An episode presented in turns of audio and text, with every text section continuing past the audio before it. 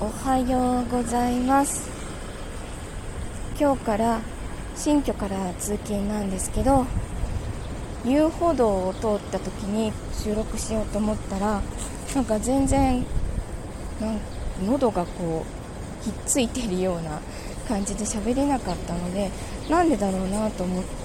てよくよく考えてみたら、金土日とすごい水分を取ってなかったことに気がついて、さっきあの駅で買ったペットボトルをちまちま飲みながら歩いてたら、あっという間にごひゃく飲み干してしまいました。どんだけ乾いてたんだろうと。そしたらやっと声が出るようになったので、今会社の近くで撮ってます。ちょっとうるさいですねえっと今日は今日は初めて遊歩道を通って暗い暗いところを通って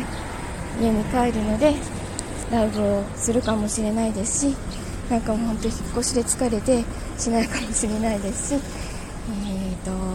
もし開けたら来ていただけたら嬉しいです。じゃあお仕事行ってきます。